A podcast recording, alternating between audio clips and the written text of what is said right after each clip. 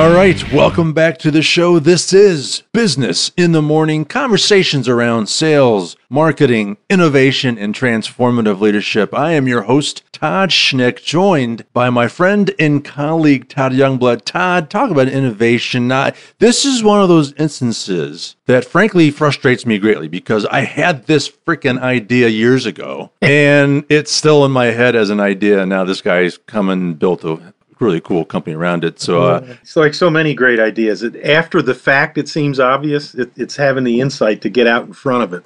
Well, That's why it's going to make it fun to talk to this gentleman. And it's building it too. So we have an exciting guest today. Say hello to Nathan Goulding. He's the founder and CEO of Swishu. Welcome to the show, Nathan. Hey, thanks. Uh, thanks for having me on. Oh no, it's our pleasure. Thanks for making time to join us, Nathan. Before we get into a conversation around Swishu and all that that implies, uh, take a few seconds and tell us a little bit about you and your background. Sure, yeah. So I actually have a background in publishing. I used to be a developer for publication in New York City for about four to five years. And that's really kind of where I got my start uh, in publishing as well as in web development. And during that time, came up with the idea for Swishu, which we can get to in a minute, and decided to branch out, go off on my own and do it. So I've got a background in uh, web development and recently been uh, working on Swishu, trying to get that off the ground. We'll talk about Swishu. What is it? How is it serving the market? Sure. So w- while I was working for this publication, they, like many other publications out there, had a print product and they obviously had a website that they were trying to monetize. And a lot of people, and there's a lot of news stories about this, this kind of thing, they basically tried to take the print model, which is subscription and advertising based, and just sort of plugged it into the website. Uh, and as you might imagine, you know, web is much different than print, and people are much less willing to just subscribe for something. And so I came up with this idea, uh, which I thought was you know, pretty innovative and which allows readers to buy content on an a la carte basis as opposed to forcing them to subscribe right off the bat. And so it's been running in private sort of covert mode for a little bit now, and uh, we're just coming out, releasing it to the public, and and we've the response that we've gotten has been extraordinarily positive. So we're super super excited about it, and we feel like it really addresses what readers really want, which is a a better, easier way to read the content that they're actually interested in, while at the same time giving publishers what they want, which is a way to monetize content on the web. Nathan, as one who is already a subscriber to oh several online publications, uh, this doesn't really apply to me, but I, I know an awful lot of folks who have a I don't do paid content kind of approach. Mm-hmm. I mean, how big an issue is that? Sure, that's a great question, and, and that's probably the most common one that we get. And I guess I would just point back to you know the early days of music on the web, and everybody or everybody will probably admit that they downloaded something from Napster at some point. and iTunes came along and said, "Hey, listen, you can get your songs for ninety nine cents." And yeah, there are people that still will download music illegally, but there's a huge market for people to be able to consume content a la carte. So instead of having to buy a CD, which you may only listen to two or three songs, with iTunes, it's just easier to buy a song for 99 cents and then go and leave. We do the same thing for publishing. So instead of forcing you to subscribe for something that you may not want or ever use after today or tomorrow, we just allow you to read an article and then leave. So yes, there will people there will be people always that, you know, they'll try and figure out some way not to pay 25 cents for an article, but we feel like there is a large portion of the population out there. There's a very large market for people who will say, listen, it's just easier for me to go through this process than it is for me to try and get it for free somewhere else. So there is definitely that, but the, the paradigm has shifted very much probably in the last you know two to three maybe four years or so where we come up with this idea 10 years ago and everybody says you're crazy but this is something that is definitely shifting and, and paywalls have been a lot more successful than a lot of people like to admit so it's definitely a paradigm that's shifting and we feel like it's definitely heading in this direction yeah, and I can, as I think about it more, I just subscribed to the Washington Post probably two or three weeks ago, and mm-hmm. I'm not really all that interested in subscribing to the paper. There was one article I wanted to read. I, mm-hmm. I needed to know about you two weeks ago. Yeah, no, exactly. That and that's really the you know there's a really important Swishu is the bridge between readers who just a, the occasional reader who goes to your website and says, "Hey, listen, I just want to read this article. I don't know who you are, and I may never come back to your website." And if the publisher is smart, they'll just they won't even have a paywall there. They'll just allow you to read that article for free. But if you come back 10 times or 20 times in a month to give somebody the option to pay for an article that they have landed on, that's great because that allows somebody to just read that article and then on their own terms, when they come back a bunch of other times and are paying a la carte, they say, hey, listen, it's a better better deal for me to subscribe because I've already paid you $3 this month and it's only 350 for a monthly subscription. I guess that's probably a better deal. So give readers what they want and they'll reward you with loyalty and a subscription later. Just don't try and force a subscription down their throat right off the bat. Well, I saw yesterday that uh, I think with every 60 seconds, there are 15,000 songs downloaded on iTunes. so, I mean, the, the I, I, think iTunes is, is paved a nice path for, because I think it's a similar model, right? See, I, what I think, why I think this is, and Todd, this, this speaks to your question of are people willing to do that? I think it, talk about how easy it is Nathan, mm-hmm. because the beauty of iTunes is that I can click a button and I got a song, it's instantly downloaded. The beauty of Amazon is, you know, particularly with regards to a Kindle, is that I can click one button and I have a book. I don't have to do anything else. It's there next time I open the Kindle app is the design of this going to be as simple as say, oh, there's an article I want to read, uh, and you just click a button and it's there? Exactly. That's exactly the thing. And a lot of time and a lot of money has, has been spent on some very large publications paywalls, basically erecting a massive paywall that makes it very hard for people to jump over. Our approach is to, is to say, listen, the higher that you build that wall, the less conversions that you're going to get. So it takes about 10 seconds to fill out for a new customer, about 10 seconds to fill out that form, and the content flows in immediately. You don't have to go to an offsite form. You don't have to, there's no pop ups.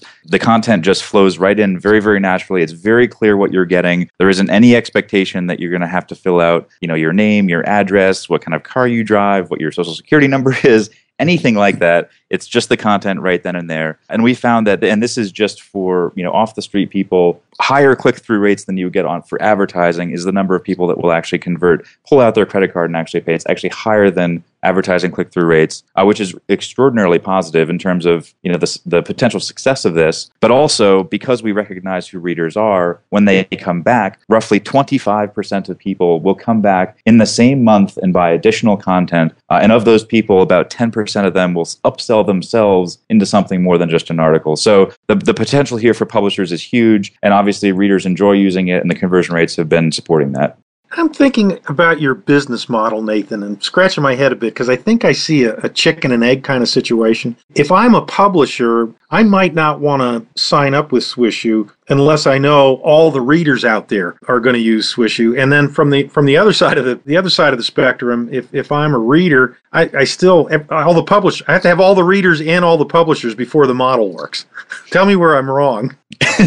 sure, yeah. Uh, well, well, I think that the uh, there, there's a couple of couple of things in play here. You know, there, there are a lot of publishers that have been going out there and doing this themselves, and you know, there's probably hundreds, if not thousands, already. Some name brand and some not so name brand that are doing a paywall of some sort, and most of them will will offer a you know subscription only approach, which obviously we feel that the really the real way to success is through that a la carte bridge using Swishu. But you know, I think this reinforces the uh, success of the model, which is that you know there are ways to make this work for readers and publishers, and Swishu is developing a, a platform that is going to give them more anal- analytics and more insight into their readership, and not uh, force them to do something that they don't want to do, as opposed to what they could try and build on their own. So it's a better, faster, cheaper option for publishers to do that, and, and for readers, I think again, you know, go to a go to a site and you see something like Swishu, you know that that's a something that we really want to be build a consistent, easy to use interface that they come to recognize and trust. I think is extremely important. One final point for clarification before the break, Nathan. I just want to be sure I understand. So,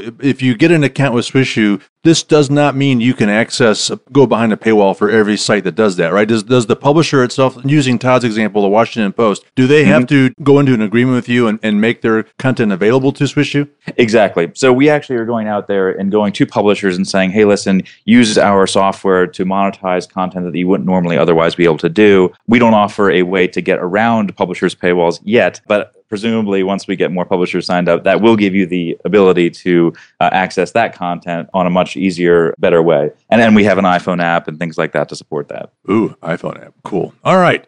We'll be back with Nathan Goulding after this short commercial break. When they Google, will you be there? Your prospects and customers are not just searching, they're scouring the internet getting themselves through as much as 80% of their buying process before they have any interest whatever in talking to you. No strong online presence? You don't even get to compete. To establish and grow that online presence, you need an eRep, a digital extension of yourself. And that's where Dreamland Interactive comes in. Whether it's establishing your eRep for the first time, making it more visible to the search engines, or doing the really challenging work of harvesting great content, Dreamland Interactive eRep processes and tools can help. Learn more about how Dreamland Interactive can shorten your sales cycle at dreamlandinteractive.com. All right, and we're back with Nathan Goulding, founder and CEO of Swishu. Nathan, I've got a, an electronic document that's probably seven or eight pages long where I keep track of all my user IDs and passwords for who knows how many websites. And I'm just thinking, is there some kind of a subscription management function inside Swishu? Because I may have, you know, 15 or 20 or 100 different subscriptions, you know, and some are a la carte and some are monthly and some are annual. How, do you help me keep track of all that? Yeah, absolutely. So that's really one of the key things about Swishu that's really important, especially for readers, is that we're not just selling publishers software that they can plug into their website. This is a hosted uh, SaaS solution that plugs in and you're able to use a single login across publishers' websites. So instead of having to register with, you know, the Washington Post, the Wall Street Journal, the New York Times, et cetera, et cetera, et cetera, you have one single account to access all of that. And that flows, like I said before, this actually flows into your iPhone app, onto your desktop, so you're able to access content in a single location, you know, fil- uh, filtering and printing options available. So there's one login. It's not like you have to create accounts for every single publisher that we sign up. One account, able to access all the content that you want. Nathan, what is the price structure on this? Uh, is there a fixed rate? Is each article 50 cents? Is it a dollar? Does it depend? The Washington Post may be able to ask for more than, say, some newspaper in M- Montana. I don't know. Someone may be willing to pay more for a Malcolm Gladwell article than they will one from me. Does the publisher and or the, the creator of the content have some flexibility in determining the price? Yeah, we leave that 100% up to the publisher. So they have the ability to configure that on a per article basis. Obviously, there are defaults, so they don't have to go in there and do this every single time. Uh, and that really is going to tie pretty much directly into the price of their subscription. And, and it really kind of flows naturally from, you know, the bulk discount. So if you buy an annual subscription, your cost per article, if you did the math, and of course nobody does, but, you know, the cost per article, if you're talking about maybe a, you know, $20 a year subscription and there's 500 articles that that gets you access to, you know, you're going to have have a pretty small amount, you know, a few cents per article that you're going to be paying for. If you buy an issue, that might, you know, up to, you know, eight or 10 cents per article if you look at it that way. So in that scenario, you know, an article just a la carte might be, you know, 20 to 25 cents. And, and that sort of flows naturally, again, in terms of, you know, that, that curve going down. The more articles that you commit to, the lower cost per article that you're going to have there. But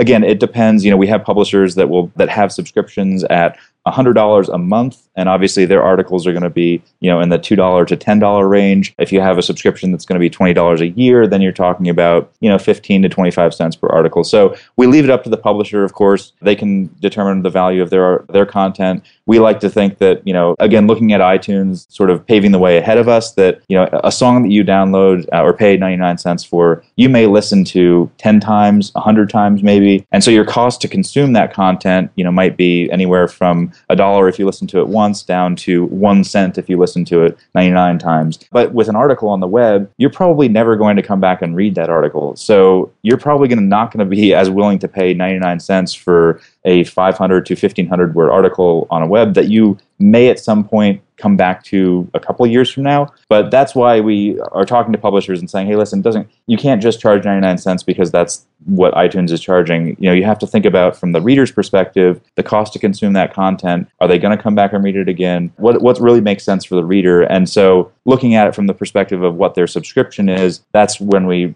recommend, hey, listen, you know, take that bulk discount, reduce a little bit, and, and that comes up with what that pricing structure is. So 100% up to the publisher based on roughly what their subscription pricing is. Nathan, should we assume then that Swishu's revenue generation is you get a cut of that of that fee? It is, yeah. So we have a couple of different options there. Our most basic one and the one that people have uh, accepted the most has been the revenue share model. So it's very simple. We only make money when you make money. And again, because we're monetizing a new bulk of your readership that you wouldn't normally be able to get at because of the a la carte option that we offer. That's why we can go in and say, hey, listen, we only make money when you make money. We do have some other options available for larger publishers, but that's the most simple one. And, and, a lot of people have liked that because, again, they don't have to feel like there's any sort of upfront cost where they have to pay, you know, five or $10,000 to get access to it or some you know monthly thousand dollar platform fee, something like that. It's a, it's very simple. We make money when publishers make money. When RSS first came out, Nathan, I thought it was you know the greatest invention of the century. Put putting everything I wanted to read all in one place. You know, with the death of Google Reader, you know, I kind of think RSS is going to go by the wayside. Is Swishu does it integrate with with an RSS reader? Is it a replacement for it? How do those two play together, or do they?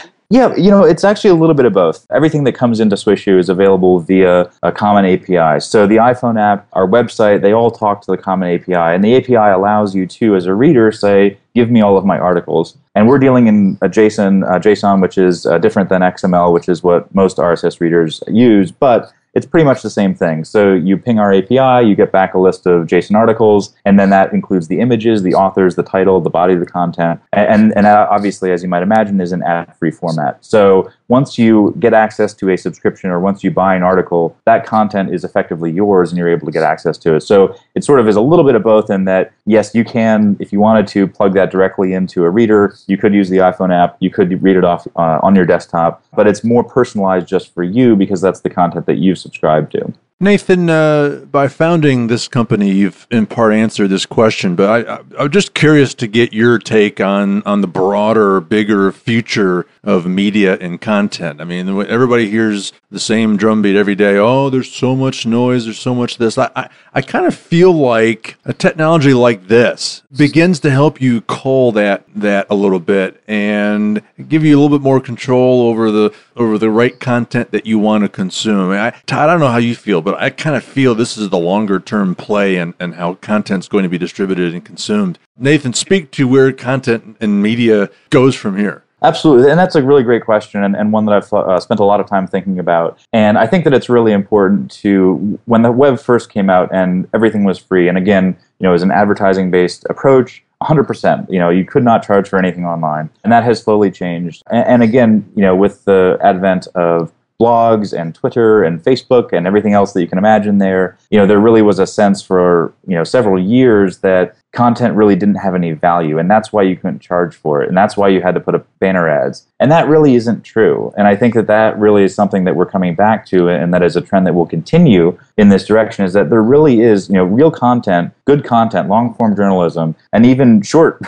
uh, form journalism but that's you know quality breaking news. Those are all things that really do have real value to people and people are willing to pay for that. And i think that you're you know when you're talking about you know, premium access to con- you know breaking news from writers or journalists that you really trust things like that you know content really has value. And i think that we've uh, you know for some time kind of lost that but that again that's really coming back to that. And i think that you know the the fact that publishers have to put up paywalls but they also have actually been successful in some way is actually really good because it speaks to what's sort of the truth of the matter which is that again real content good content has real value to readers and and readers are willing to do that. So and i i think that that you know a lot of the blogs that are out there a lot of you know the Twitter breaking news, which is often wrong, and, and even on television, I think that there really is, again, and there will always be a market for quality journalism. And, and I think that that's not something, I mean, I'm not really worried about the future of that because that a lot of the stuff uh, that we saw in the early 2000s is starting to go away where you know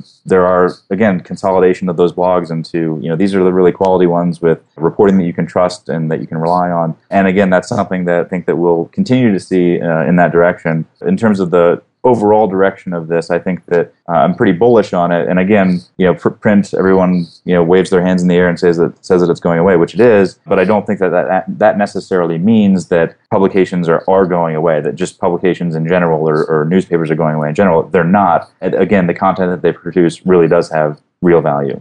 Nathan, I'm curious about another aspect of your business model, or, or, I guess more accurately, the, the architecture of the system. I've seen lots of products, services, and, and particularly pieces of software that work great on one scale. And then as the thing grows and gets bigger and bigger, it falls apart. So at scale, you know, if there's X users, everything's great. At 10X users, things get creaky. At 100X, the whole thing blows up. Is that an issue, or, or how have you addressed to, to design the system to avoid that kind of a problem? That's a great question. I've really spent a lot of time thinking about this, and it's really important to me to grow the business organically. And I think that there's, because when you're dealing with readers on the web, they're very fickle and anything that goes wrong, they're going to immediately throw you out and say, no, this is horrible. This is a terrible idea. I'd rather do something else other than what you're trying to do right now. So it's extremely important extremely important that we maintain the reader's trust. And a large part of that is growing organically to say, yes, at some point it would be awesome to have, you know, 10 or 100 or 1,000 or 10,000 times the number of publishers and readers that we do today. But if we did that tomorrow, things would blow up. and, and, that's and that and that's something that you know ma- making sure that people who experience our platform have a great experience so that they can then go tell their friends, hey, listen, I had an experience that wasn't bad. I had a really good experience, actually. You should go check it out. And that's something that's extraordinarily important to our reputation, to our brand, and I think to the overall success of these things in general, because we've certainly seen a lot of people try this and fail at it because that experience isn't controlled and managed and the expectations are not managed. And I think that, again, that's really, really important for us. Uh, well, Nathan, uh, I hate to say it, but we're running low on time. One final question: Is the Wall Street Journal going to be uh, in on this? Because I want to get access to Peggy Noonan's stuff. I hope so. Very, very soon. We're actively going out there selling, trying to sign up as many publishers as, as we can. Outstanding. All right. Well, Nathan, uh, before we let you go, how can people get in touch with you, and where can people learn more about Swisshoo? Best place to learn about Swishu is on our website, swisshoo.com. I can always be reached personally at ngoulding at swisshoo.com. That's Nathan Goulding, ngoulding at swisshoo.com. Or you can call me, 917-880-5371. Would love to hear from you. Nathan Goulding, founder and CEO of Swishu. Nathan, it was great to have you. Thanks for stopping by and joining. Thanks so much, Todd. All right. Well, that wraps this episode. On behalf of our guest, Nathan Goulding, my co host, Todd Youngblood, I am Todd Schnick. We'll see you soon on Business in the Morning.